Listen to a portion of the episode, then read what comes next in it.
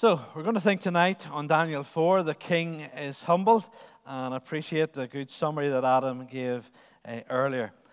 This chapter is mainly an account written by King Nebuchadnezzar. And this man, who we have seen uh, put the Shadrach, Meshach, and Abednego in the fiery furnace, is now used to write a part of God's word. And he shares what has happened to him for the praise and the glory of God. That's the opening few verses. He sets the scene, and his desire in writing this is so that indeed God would be glorified and God would indeed be praised. And this chapter is the, the climax of God's dealings with Nebuchadnezzar. Those dealings began when the two, when the three, uh, sorry, four young men, Shadrach, Meshach, and Abednego, and Daniel refused to compromise in regards to the food they took. It then continued through the dream of the statue, which Daniel alone was able to share and to explain. And then through what happened to Shadrach, Meshach, and Abednego, and how in the fiery furnace they weren't harmed. And fourth, one like the Son of God walked with them and delivered him.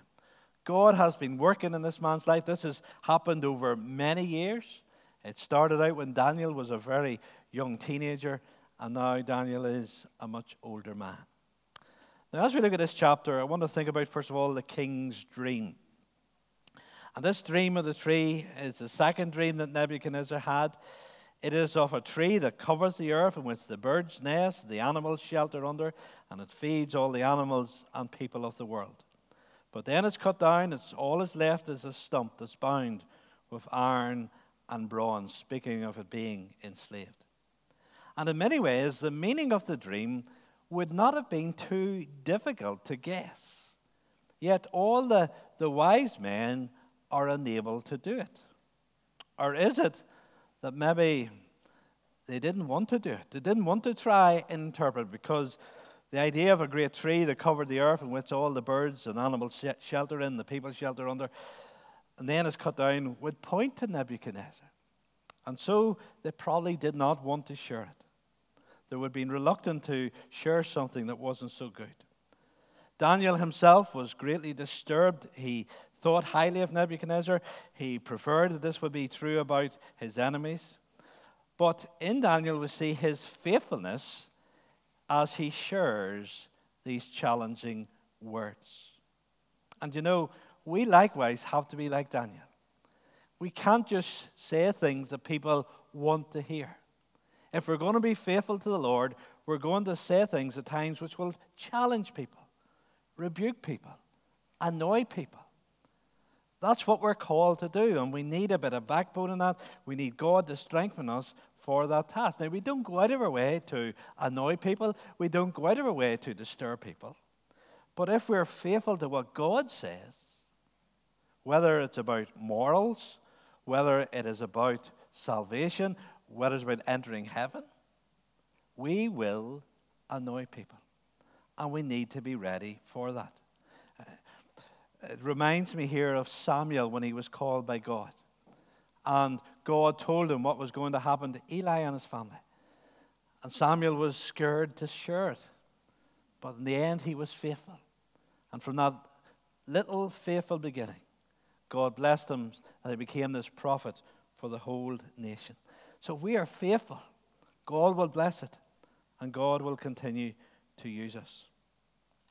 This dream is a warning both of God's watchfulness, the, those who cut the tree in verse 23 are described as the, the watchers, and also his sovereign control and ability to bring people up and to humble people at the same time. But that's interesting. The angel is called the, the watcher. Are you aware that you are being watched? We're being watched much more than we ever realize yesterday evening, we were in Belfast. On the way home from Belfast, we stopped at the Abbey Centre to go to Nando's. And before we had even started, even our, before our food had got our length, uh, sure, I've got a text message from my sister who lives in Ballygawley, County Tyrone, to say, uh, hope you will enjoy your meal in Nando's at the Abbey Centre. And that, how did my sister in County Tyrone know that we were doing? A lady who knew us, or knew my sisters, spotted us going in. She sent a message to her daughter, who sent a message to my sister, and who sent a message to us. And we're watched far more than we ever realized. People are watching us, the angels are watching us, God is watching us. Uh, you know, we need to be very aware of that. Nothing is hidden from God. We can hide things from our wives, we can hide things from our husbands, we can hide things from our parents. Nothing is hidden from God. God is the watcher. And this dream was given to encourage Nebuchadnezzar to repent. Verse 27, he's encouraging him to turn from evil and to practice righteousness. And we need to remember the God who watches us is the God in control, the God who has the ability to humble us, to bring us down if we don't repent. We have to fear this God, and that's crucial. So we have the king's dream. And then, secondly, we have the king's humiliation. A year passed on from the dream, and certainly Nebuchadnezzar had not been humble. Look there at verse 29. At the end of 12 months, he was walking on the roof of the royal palace of Babylon. And the king answered and said, Is not this great Babylon, which I have built by my mighty power, as a royal residence, and for the glory of my majesty? Pride, and as Adam is saying, with I very much at the center. Pride takes God out of the picture and exalts ourselves. Pride means we're big in our view, God is small. And that's the wrong way around. In our thinking, in our views, God needs to be the big one. We need to be small. And I think one of the greatest dangers for Christians today is always the danger of pride. Pride is so, so dangerous. we can be proud of the things we do. We can even be proud that we're not proud. Uh, the devil has a way of getting us and tripping us up. Pride is something that's so dangerous.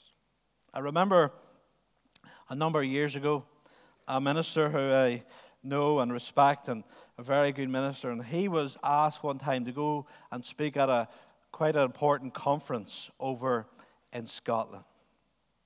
And remember, he told me this himself. He thought he was the bee's and knees. He thought he was God's answer to the problems of the church when he got that invitation. And he went over to that conference. He was so full of himself. And he fell flat. It was one of the most humbling experiences he ever went through. And he shared that so we all others won't make the same mistake. If we begin to think, boy, I'm good, I'm wonderful. Pride comes before a fall. And these proud words had just left King Nebuchadnezzar when his dream is fulfilled. He's driven from the people for seven years to live with this crazy mind, troubled, disturbed, and to live among the wild animals as one of them. Verse 33. We see here how quickly God's judgment can come upon people. He just said those words of pride and immediately he's driven away. It reminds us of Jesus' warning, surely, that he will come like a thief in the night.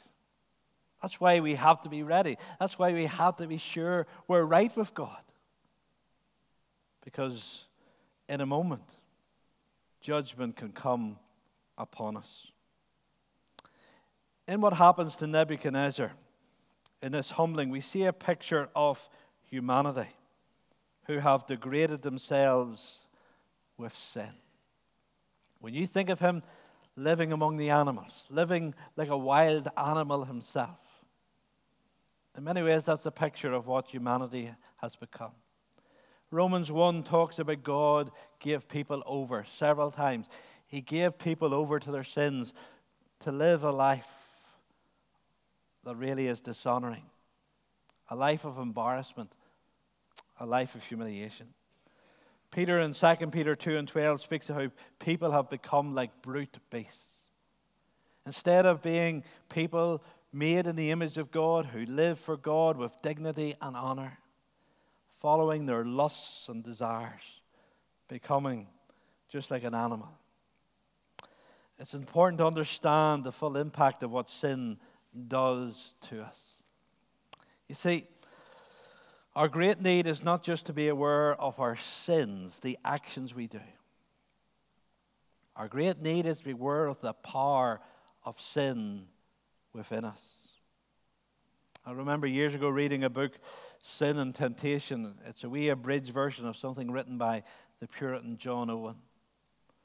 And I remember reading that book, uh, and you know, it scared me. It made me think, this man knows me. This man who lived about 400 years or so ago, he knows me. He was sharing from Scripture the power of sin and what sin does to us. We need to understand this that every part of our being is twisted, it is contaminated by sin. And every part of our being needs a redeeming work, the cleansing work of Jesus. The king's humiliation. And then, thirdly, we have the king's restoration from verse 34 on. It took seven years of humiliation before Nebuchadnezzar returned to his senses. Often we are very slow learners, aren't we? You read that, the people of God in the Old Testament going from Egypt, how they continued to fall and to fail. Come into the promised land, they continue to do that again. How amazingly patient God was with them.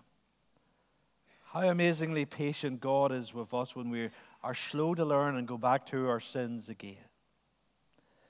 Being humble is one of the most important things for any person. And being humble, it can happen the easier way or the harder way. I don't think any way is easy in learning humility.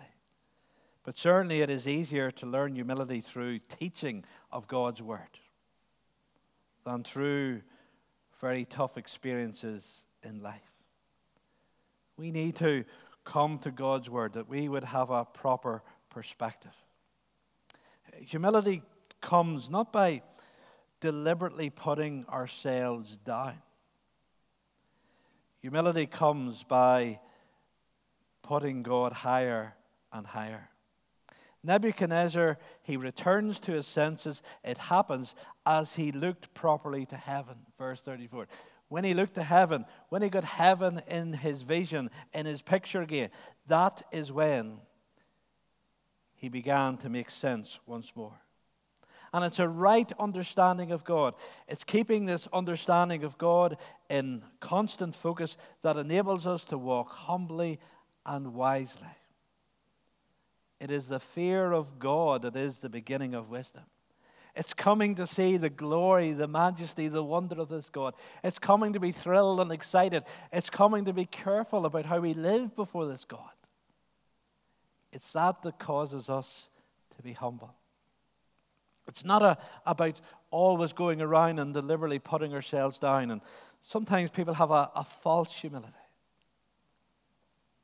True humility is God centered. True humility is seeing ourselves in the light of God. Nebuchadnezzar's praise of God that now comes here, it, it's rich. It shows such a high view of God that he had, and particularly of God's sovereignty. Look there at verse 34 and 35. At the end of the days, I, Nebuchadnezzar, lift my eyes to heaven, and my reason returned to me, and I blessed the Most High, and praised and honored him who lives forever. For his dominion is an everlasting dominion, and his kingdom endures from generation to generation.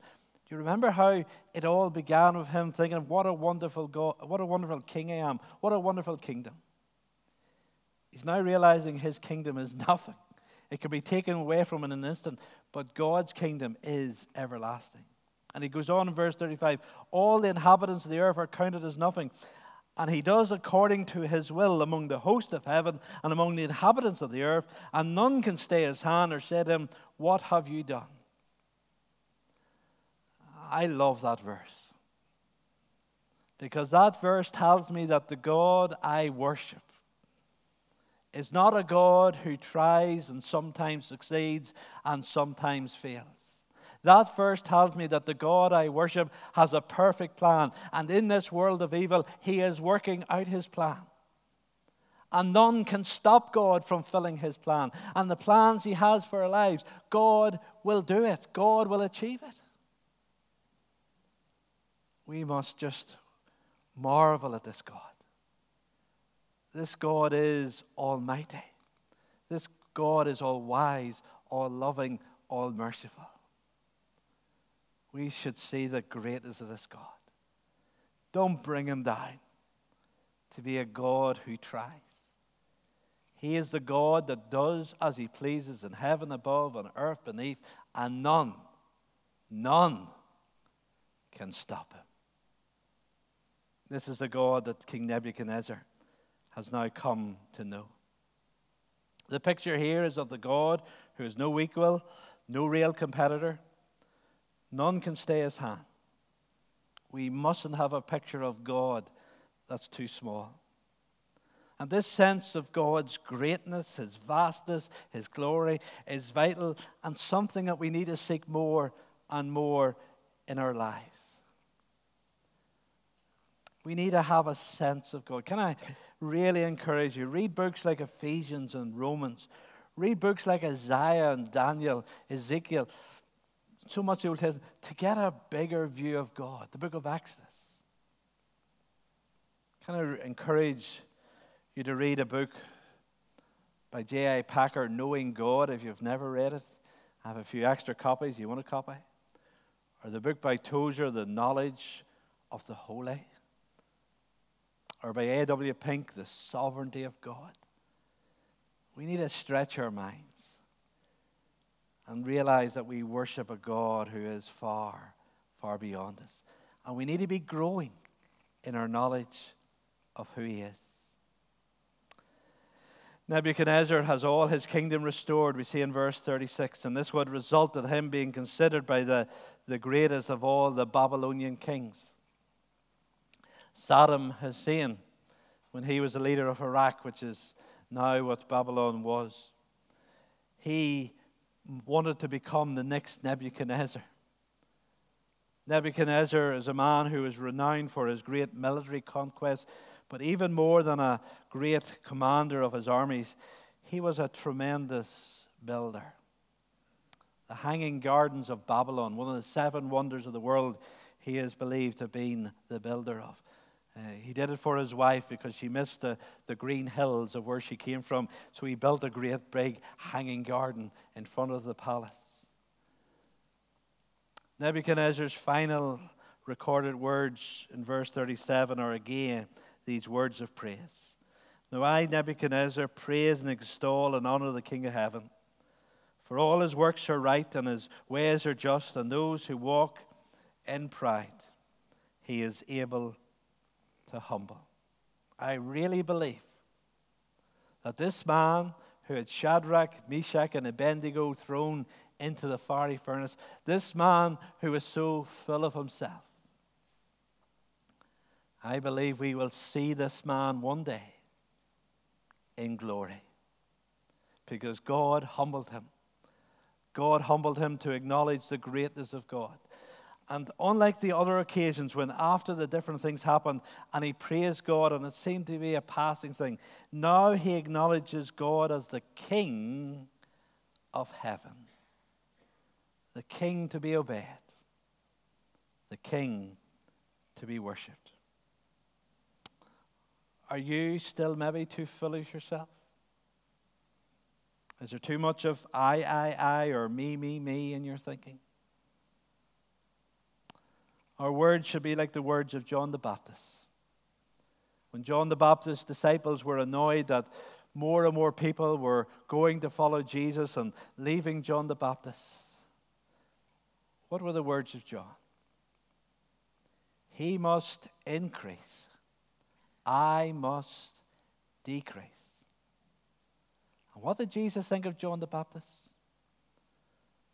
There was none born of woman who was greater than he. What's the sign of greatness? The sign of greatness is humility. The sign of greatness is knowing you worship a great God.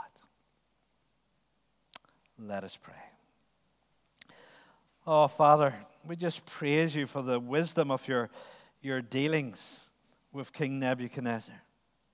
And Father, we just praise you that this reminds us that there is no one, no one beyond your reach, no one who you cannot break into their lives. And Father, may that encourage us to, to pray, Father, even for those who are in high office in this world, even for our Prime Minister, even for the, the President of America, even for the President of Russia. To realize there's no one that your grace cannot touch. Oh Lord, help us to believe in your greatness. Help us to have a higher view of you, our God. Help us to be humble before you. Help us to have lives which are less and less full of ourselves and more and more full of Jesus. Oh, Father, may we truly echo the words of John He must increase, I must decrease. In Jesus' name, Amen.